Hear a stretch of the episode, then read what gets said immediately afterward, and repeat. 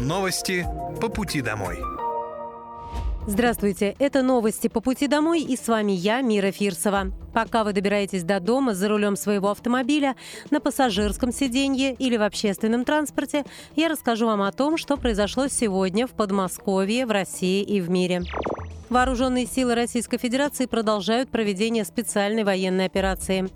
На Купянском направлении противник потерял до 30 военнослужащих, два бронетранспортера и три автомобиля. На Краснолиманском направлении уничтожено до 210 военнослужащих, танк, две боевые бронированные машины, два автомобиля, а также гаубица Д-30. На Донецком направлении ВСУ потеряли до 290 военнослужащих, танк, две боевые машины пехоты, пять боевых бронированных машин, 12 автомобилей, две гаубицы Д-30, а также самоходную пушку «Пион». На южнодонецком направлении уничтожено до 75 военнослужащих, два автомобиля, орудие Д-20, а также самоходная артиллерийская установка «Гвоздика». На запорожском направлении противник потерял до 25 военнослужащих, три автомобиля, а также гаубицу Д-30. На Херсонском направлении потери ВСУ составили до 25 военнослужащих, три автомобиля, а также две самоходные артиллерийские установки «Гвоздика». Средствами противовоздушной обороны в течение суток сбиты 11 реактивных снарядов систем залпового огня «Альха», а также «Вампир» чешского производства. Кроме того, уничтожен 21 беспилотный летательный аппарат. Расселение жителей из аварийных домов в центральном микрорайоне Солнечногорска завершат летом этого года. В микрорайоне из 17 аварийных домов в новые квартиры переехали лишь 87 семей. Для жителей подготовили новый план расселения для 100 жилых помещений. Об этом рассказал губернатор Московской области Андрей Воробьев. 108 человек расселят в микрорайоне Рекинса-2. Для 163 жильцов закупят квартиры на вторичном рынке и в строящемся доме у застройщика, написал глава региона в своем телеграм-канале. Завершить расселение планируем в июне этого года, а пока наша задача – обеспечить стабильное электроснабжение в домах этого микрорайона, подчеркнул Андрей Воробьев. В семи городских округах Московской области в рамках проекта «Информ УИК» прошли первые очные семинары для информаторов-избирателей. Члены избиркомов получили информацию, как правильно общаться с избирателями, как вести себя в конфликтных ситуациях и как проводить анкетирование. Также участники семинаров познакомились с приложением «Информ УИК». Мобильное приложение будет устанавливаться на телефон члена комиссии, и при общении с избирателем в него будут вноситься данные. Члены избирательной комиссии уточнят у избирателя адрес места жительства, фамилию, имя и отчество, паспортные данные, информацию о членах семьи, а также узнают удобную форму и время для голосования.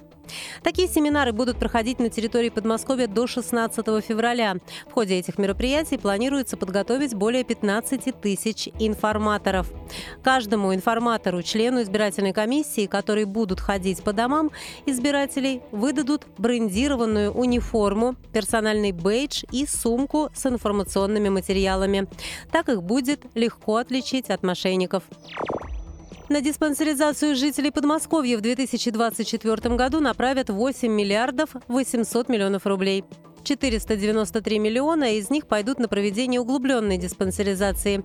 Более 5 миллиардов 700 миллионов рублей на проведение профилактических медосмотров. Жители Московской области могут узнать о состоянии своего здоровья, пройдя бесплатную диспансеризацию.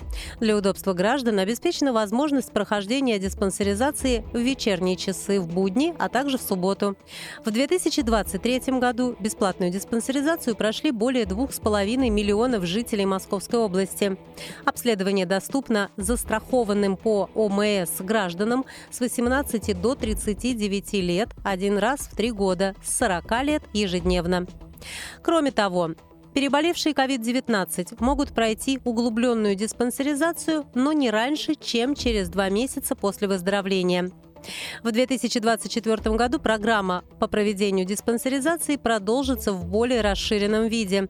С целью повышения эффективности проводимых обследований женщины и мужчины теперь смогут проверить и свое репродуктивное здоровье.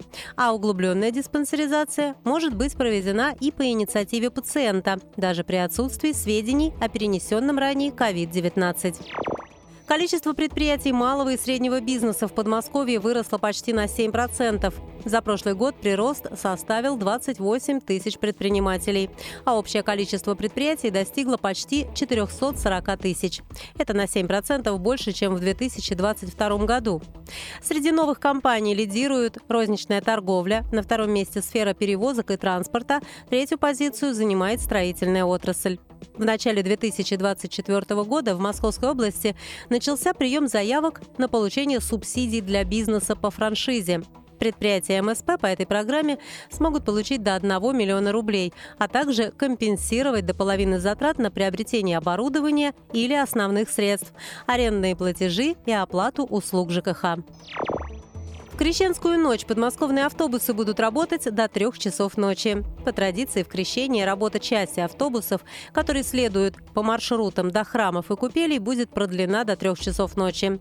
Это позволит обеспечить комфортный проезд для жителей и гостей региона. Всего для жителей обустроят 227 купелей, до которых можно будет добраться на 325 автобусных маршрутах. В транспортном обслуживании будет задействовано более 1800 автобусов. Интервал между рейсами составит 20 минут. Все автобусы, которые будут ходить в Крещенскую ночь, пройдут техосмотр, а с водителями проведут инструктажи. Добраться жители смогут в том числе и до самых популярных в регионе купелей – источников «Гремячий ключ» в Сергиевом Посаде, «Белый колодец» в Зарайске и источник Николая Чудотворца в Коломне. Список маршрутов, работа которых будет продлена до трех ночи, можно найти на сайте Министерства транспорта и дорожной инфраструктуры Московской области. Это были новости по пути домой, и с вами была я, Мира Фирсова. Желаю вам хорошей дороги и до встречи. Новости по пути домой.